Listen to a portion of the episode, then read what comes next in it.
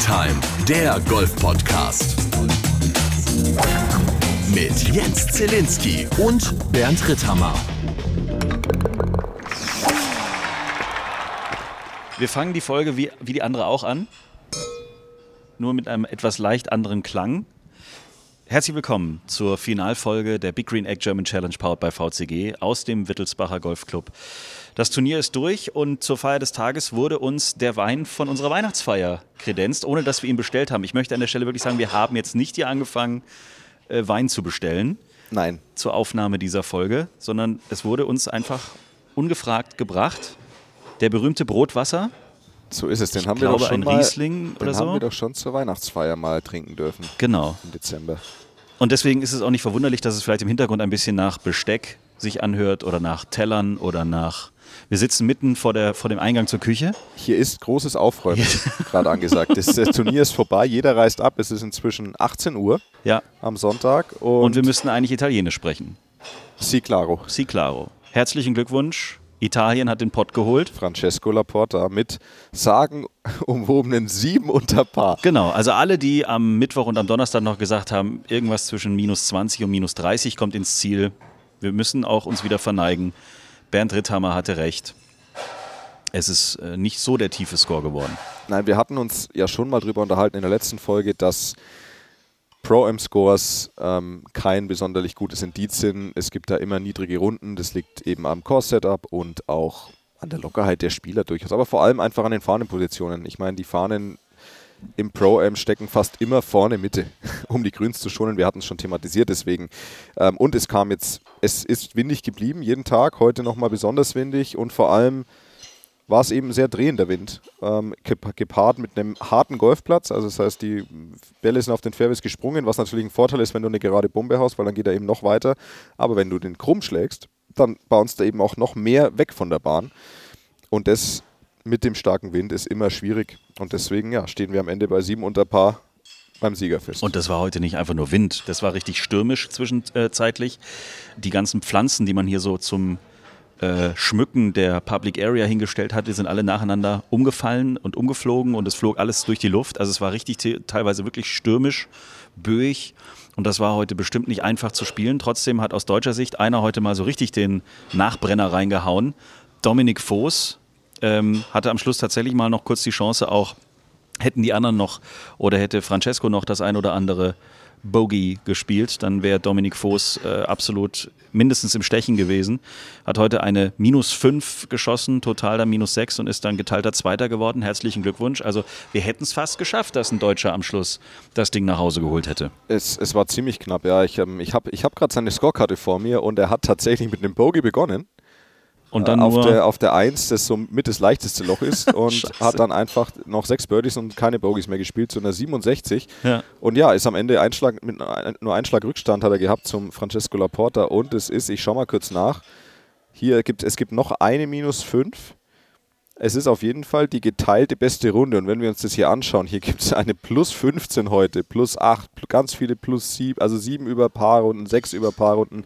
Also man unter kann Paar schon war sehr sehen, selten acht heute. über Paar. Ja. Es gab wenige unter Paarrunden und dass man dann gleich 5 unterspielt, ist ziemlich beeindruckend. Also Gra- Gratulation an Dominik hier, das war echt eine saustarke Leistung und hilft ihm natürlich auch sehr im Ranking weiter. Max Rottluff ist mit dem vorletzten Flight heute ins Finale gestartet. Alle hatten große Hoffnung, dass das heute auch mit dem Nachbrenner klappt. Ähm, er war in, wie sagt man immer, Contention. So ist es. Und wir freuen uns sehr, dass äh, Max Rottluff trotzdem, dass er heute nicht so performt hat, wie er sich das bestimmt selber gewünscht hat, zu uns gekommen ist. Und ich weiß, es ist jetzt nicht so einfach und ich weiß auch, dass das jetzt wahrscheinlich die doofste Frage aller Zeiten ist, aber wie fühlt sich's denn an, Max? Ja, ähm, also prinzipiell geht es mir erstmal gut. Ne? Das ist Ähm, schön. also das muss man erstmal äh, vorneweg sagen. Ähm, ja, natürlich ist äh, eine gewisse Enttäuschung da. Ähm, sonntags, ich weiß gar nicht, was habe ich denn jetzt gespielt? Sechs über. Sonntags sechs über zu spielen ist natürlich scheiße. Ne? Ähm, das braucht man nicht anders sagen. Ähm, immer wenn du eine Chance hast, ein Turnier zu gewinnen, ähm, möchtest du natürlich dann auch eigentlich ähm, ja, möchtest du natürlich zumindest ähm, einen, einen, besseren Effort haben, als äh, da die jede Menge Bogies ähm, runter zu, zu hauen und nach neun Löchern dich eigentlich schon verabschiedet zu haben. Ähm, aber es war schwierig. Also ich habe mich, ich habe mich nicht hängen lassen. Ich habe eigentlich wenig, wirklich, ich habe eigentlich wenig schlechte Schläge oder wirkliche Fehler gemacht. Aber heute wollte es einfach nicht zusammenkommen. Und auch wenn du, wenn du dann gute Schüsse machst und die auch in der Scheiße landen, dann weißt du heute, ja, im Trouble.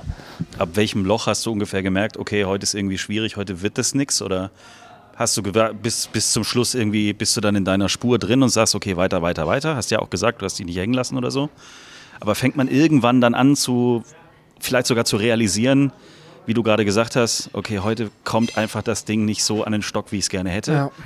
Ähm, nach der, was habe ich, ich Bogies auf der ähm, das ist 4, 5, 6 und 7 gemacht. Und dann, äh, dann war ich auf der 8 und habe hab ich mich mit, äh, mit dem Sean äh, mich darüber unterhalten, eigentlich so wie, ich habe das Gefühl, jetzt eigentlich keine, das ging unglaublich schnell, diese Bogies. Also ich habe eigentlich gute Schüsse gemacht, zum Teil, ich würde sagen, sogar bessere Schüsse gemacht, als ich in den letzten Tagen gemacht habe. Und es war einfach unglaublich schwierig. Ähm, es ist eine ganz, ganz feine Linie hier von einer Chance auf ein Birdie zu, oh, jetzt äh, bist du schon immer im Bogey-Territory. Ähm, ja, von daher, das war dann so, okay, jetzt müssen wir nochmal gucken, dass wir hier gute Ziele stecken und ähm, einfach so ein bisschen wieder in den Rhythmus reinkommen. Und das haben wir dann auch gemacht. Und ja, dann hau ich das längste Gap, was ich je gehauen habe, auf der 10. das flog so weit. Ähm, ich stand im Finish, habe gedacht, boah geil, das Ding ist jetzt endlich mal dran. Jetzt habe ich eine Chance aufs Birdie. Dann sehe ich nur, wie das Ding hinten am Grün aufklappt und einmal One Hop on Over. Ähm, aber das nächste Bogey und dann auf der 13 nochmal ähm, einen rechts weggeladen. Ja, das war einfach so ist irgendwie Golf. Ne? Also ich weiß jetzt auch nicht, was man da ungefähr viel mitnehmen muss von, ehrlich gesagt. Also ich habe gefühlt viele super Schüsse gemacht die ganze Woche über. Wenn du mir Mittwoch gesagt hättest, hör mal Max, du bist am, am Sonntag in Contention, spielst in der zweiten, ähm, zweitletzten Gruppe, dann hätte ich es immer genommen.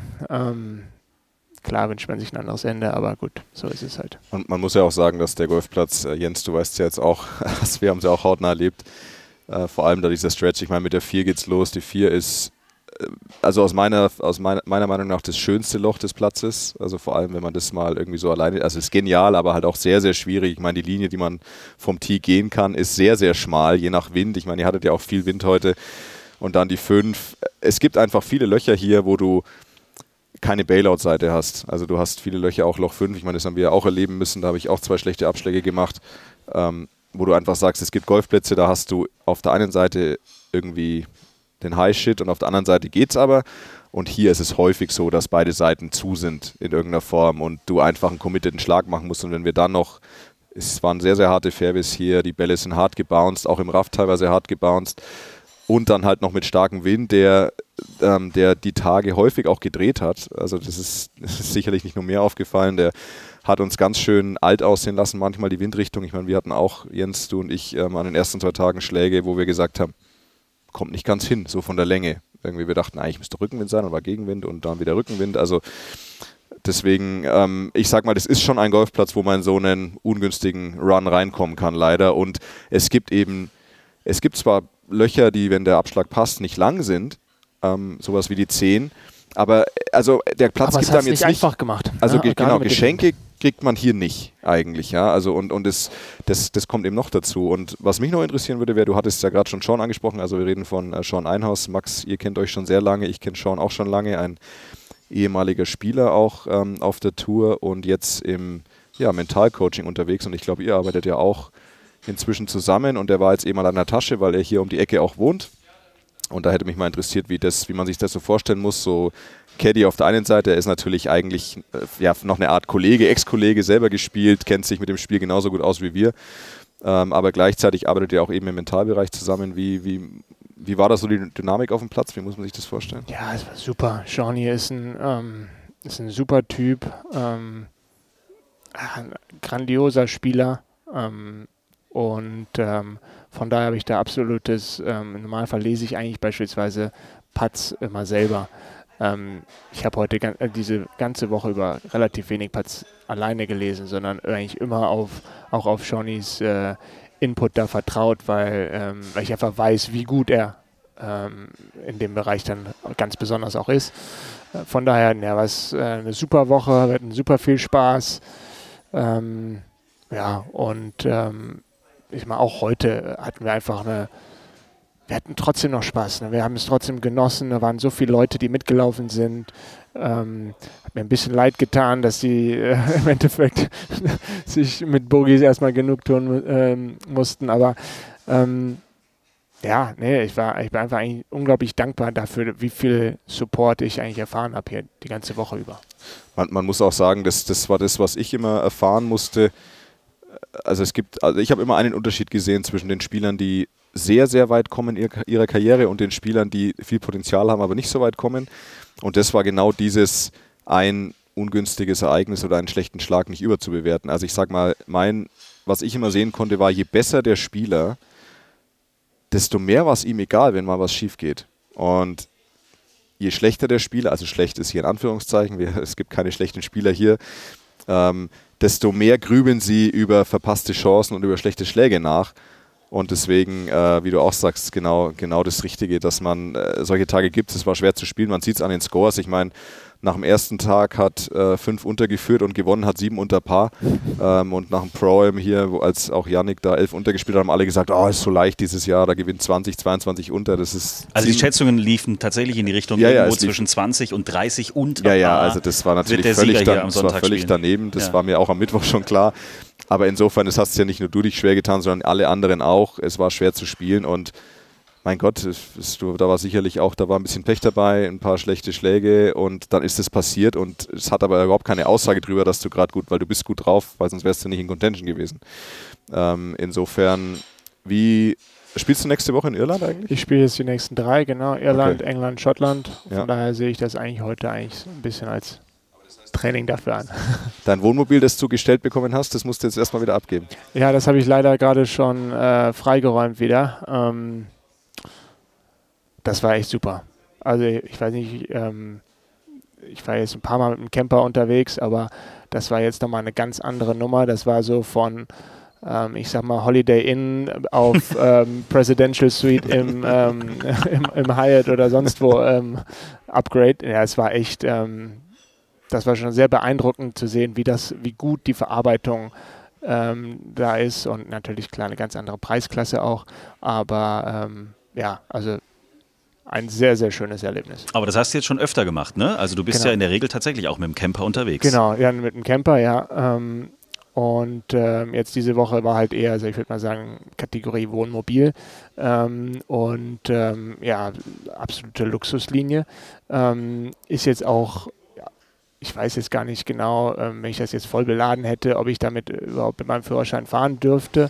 ähm, von daher war das eigentlich auch mehr hier auf dem Parkplatz geparkt.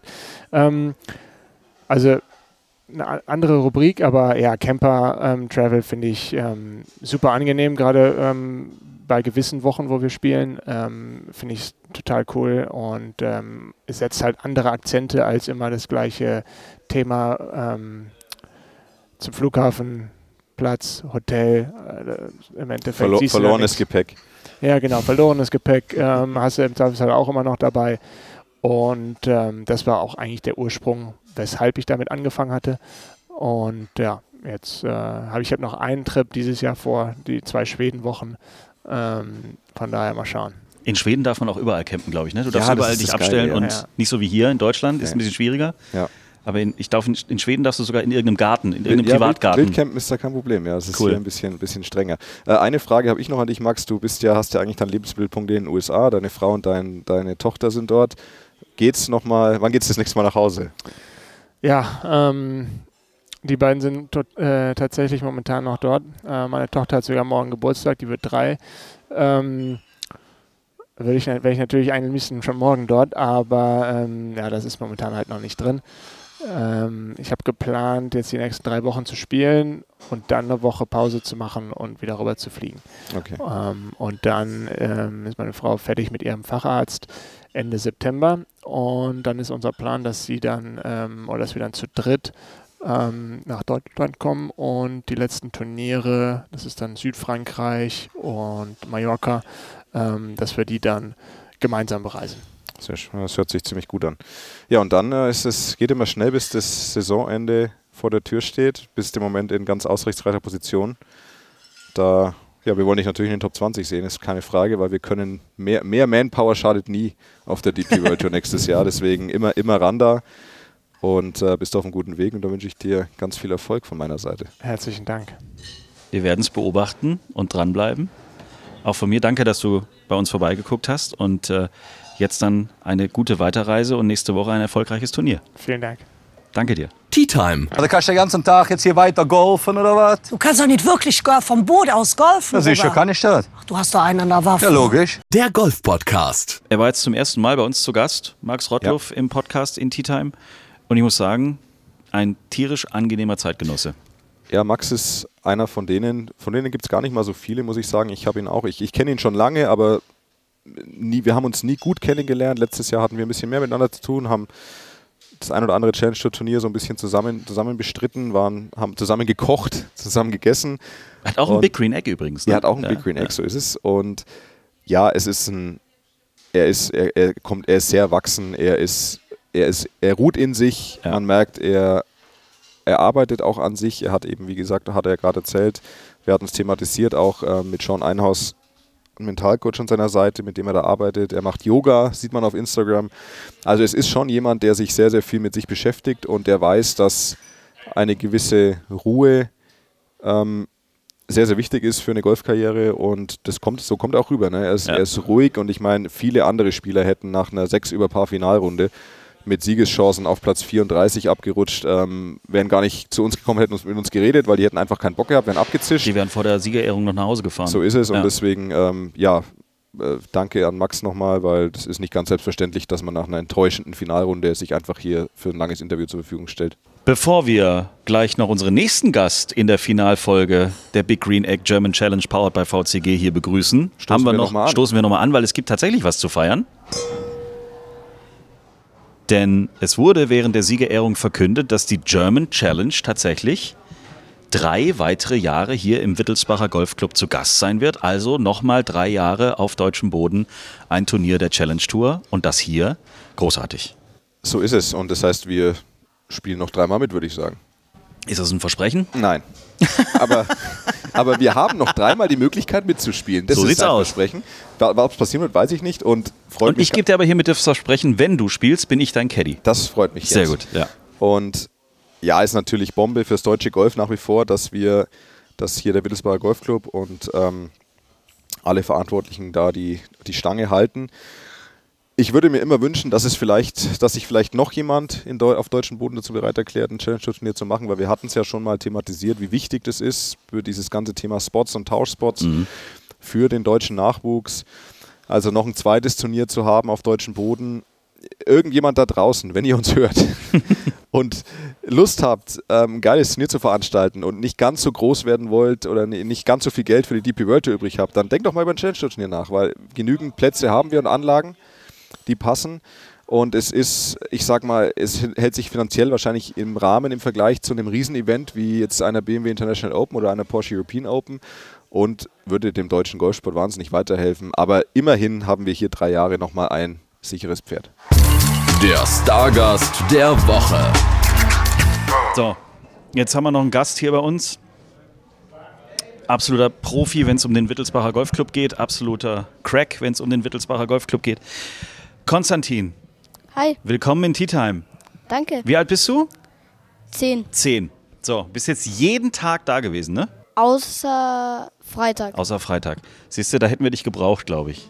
Naja, ich war, am, also Konstantin ist am Donnerstag, das muss man dazu sagen, ja, jedes Loch mit uns mitgelaufen. Also er hat uns tatkräftig angefeuert. Ja. Und äh, das hatten wir, haben wir auch gebraucht, würde ich sagen. Es hat ein bisschen geholfen. Konstantin, was hat dir am meisten Spaß gemacht dieses Jahr bei der Big Green Egg German Challenge powered bei VCG? Bei euch zwei mitzulaufen. So, das war die richtige Antwort. Hast du gut gemacht, hier ist dein Keks. Was willst du trinken? Nee, aber wa- was hast du noch so erlebt? Erzähl mal von deinen letzten Tagen hier. Ich habe den Mauselochball vom Hatzby gekriegt. Den hast du gekriegt? echt? Ja. Das ist eine Geschichte, die haben wir noch gar nicht erzählt. Ne? Die haben wir noch gar nicht erzählt. Äh, Sam Hutsby, mit dem haben wir ja das Vergnügen gehabt ähm, an den Tagen, an denen wir unterwegs waren. Und der hat es tatsächlich geschafft, einen Ball in ein Mauseloch zu schießen. Und zwar waagerecht. Ja, es war so, dass äh, er auf Loch 15, das ist ein paar 5, und er hat seinen zweiten Schlag so flach rechts Richtung Grün geschussert. Und da ist ein Grünbunker und der Ball war weg. Aber in der Kante des Bunkers war so ein Loch von irgendeinem Tier. Also es hätte ja auch ein Wolf sein können, aber wahrscheinlich war es eher ein Mau eine Maus oder ein Eichhörnchen, was auch immer. Löwe ist gerade in. Löwe könnte es sein, Eine so. Löwin. Die Wittelsbacher Eine- Löwin. Die Wittelsbacher Löwin, die auf Loch 15 wohnt. ja, So. da soll es Bilder geben. Die sieht Und- wie ein Wildschwein aus, ist aber eine Löwin. Und es ist so, wir haben keinen Ball gefunden, aber es gab eine eindeutige Spur durch den Bunker, die genau von einem, also die von einem Ball stammt und genau in, dieses, in Richtung dieses Loches gegangen ist. Und da war wirklich der Ball von Sam Hatzby drin und Konstantin erzählt uns gerade, er hat den Ball danach gekriegt. Das ist natürlich cool. Ja. Das passiert ja auch nicht alle Tage. Dann musste der Schiri kommen, Ruling, und dann musste man ja erstmal bestätigen, dass da wirklich auch ein Ball drin ist. Also, Genau, wir, also wir hatten ja nur die Vermutung durch die Spuren im Sand, dass der Ball da drin ist, aber keiner wusste genau, ob da ein Ball drin ist. Ja, es war so, dass äh, Sam sich dann da, war dann da liegend im Bunker und hat in dieses Loch reingeschaut, wollte auch da mit den Händen schon reinfingern. Wir haben ihm dann davon abgeraten, weil wenn da eine Löwin drin wohnt, Oh dann ist die Hand ab. Und er hat aber dann schon gemeint, da hinten ist was Weißes. Und dann kam ihm der Referee und hat gemeint, ja, wir müssen den Ball natürlich identifizieren. Und dann hat er dann doch so rein und konnte dann irgendwo eine Markierung sehen. Das heißt, wir wussten, es ist sein Ball. Und daraufhin gab es dann ähm, ja, straf, strafloses Droppen und er hat aus dem Bunker, kon konnte quasi aus dem Bunker draußen daneben droppen, hat Chip Putt gemacht, Birdie. Dankeschön. Sehr gut. So muss es sein. Und jetzt hat Konstantin den Ball. Was machst du mit dem? Hast du so ein, zu Hause so einen Setzkasten oder sowas? Nee. Nee. Stellst du dir Oder irgendwo haust hin? ihn einfach weg. Nee, ich eigentlich alle Bälle, die ich geschenkt krieg, behalte ich. Oh, sehr gut, sehr gut. Wie viel hast du denn schon geschenkt bekommen? Ähm, Also Von- von so Profispielern wie Bernd oder wie Sam. vom Boyd Oh, Gary habe Boyd ich noch, ja. zwei Nummer gekriegt. Zwei. Ja. Der ist Zweiter geworden übrigens. Ja.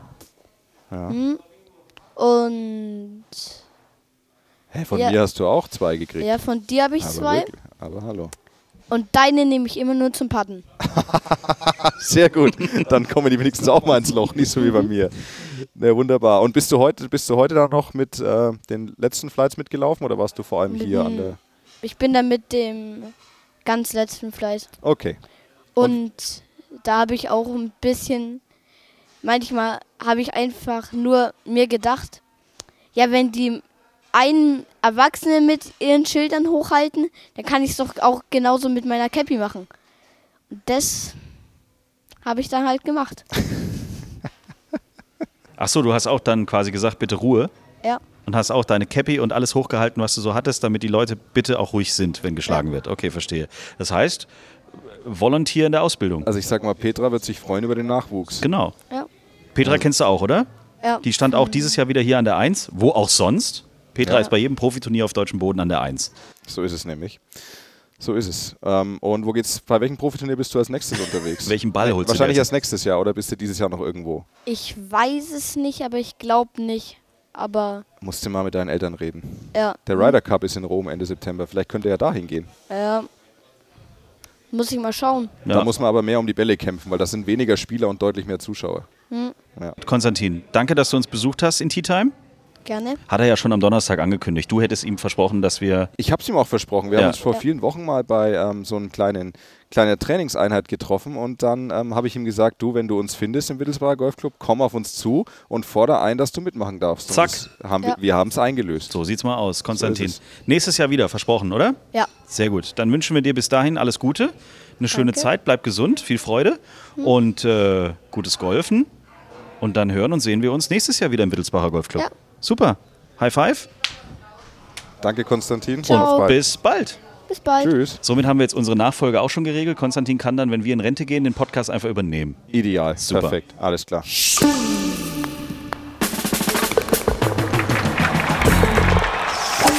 Das waren spannende Tage, mal wieder im Wittelsbacher Golfclub. Eine schöne Wiese, das haben wir, glaube ich, jetzt mittlerweile in jeder dritten Folge euch gesagt. Wenn ihr in der Nähe von Ingolstadt, in der Nähe von Neuburg seid, dann nutzt die Chance, wirklich hier mal Golf zu spielen. Das lohnt sich. Nehmt aber ein paar Bälle mehr mit. Es gibt einige Bäume und es gibt hohes Raff. Wir es gibt woll- wir Mauselöcher, wir wie wir gelernt Wir wollen es haben. nicht verheimlichen, er ist ziemlich schwer. Er ist nicht einfach. Ja. Also nicht bitte herkommen und sagen, hey, der Zielinski und der Ritthammer haben aber gesagt, hier ist geil. Ähm, also Hey, es ist geil, aber es es ist ist geil, aber geil. es ist eine Challenge. Ja. Also und das, das muss doch eigentlich jeden äh, Golfer anstacheln. Dankeschön an alle, mit denen wir die letzten Tage zusammenarbeiten durften. An, danke an die DGS, an den Wittelsbacher Golfclub, Ilka vom Restaurant, Corbinian Kofler, der wirklich sofort rennt, äh, Mona Werner von der DGS, Christian Schunk und so weiter und so fort. Ähm, alle, die wir jetzt vergessen haben. Es ist großartig, immer hier zu sein und es macht tierisch Bock. Und wir freuen uns auch, wenn wir vielleicht die nächsten drei Jahre dann auch wieder hier am Start sein dürfen. Bis dahin, wir hören uns Dienstag wieder mit der normalen Tea Time Folge. Dann gibt es das große Finale der DGL. Wir wissen nämlich, wer ins Final Four gekommen ist. Genau. Ein gewisser Florian Fritsch scheint an dieser Stelle um diese Uhrzeit schon zu besoffen zu sein, aber darüber dann am Dienstag mehr. Ja, Besoffen heißt, er hat ein halbes Bier getrunken. so ist es. Und wir sprechen natürlich nochmal über den Ryder Cup. Da haben wir nämlich euch auch noch einiges zu erzählen und so weiter und so fort. Also bis dahin, macht's gut und auf Wiedersehen. Tschüss. Schreibt uns, liked uns. t-time.golf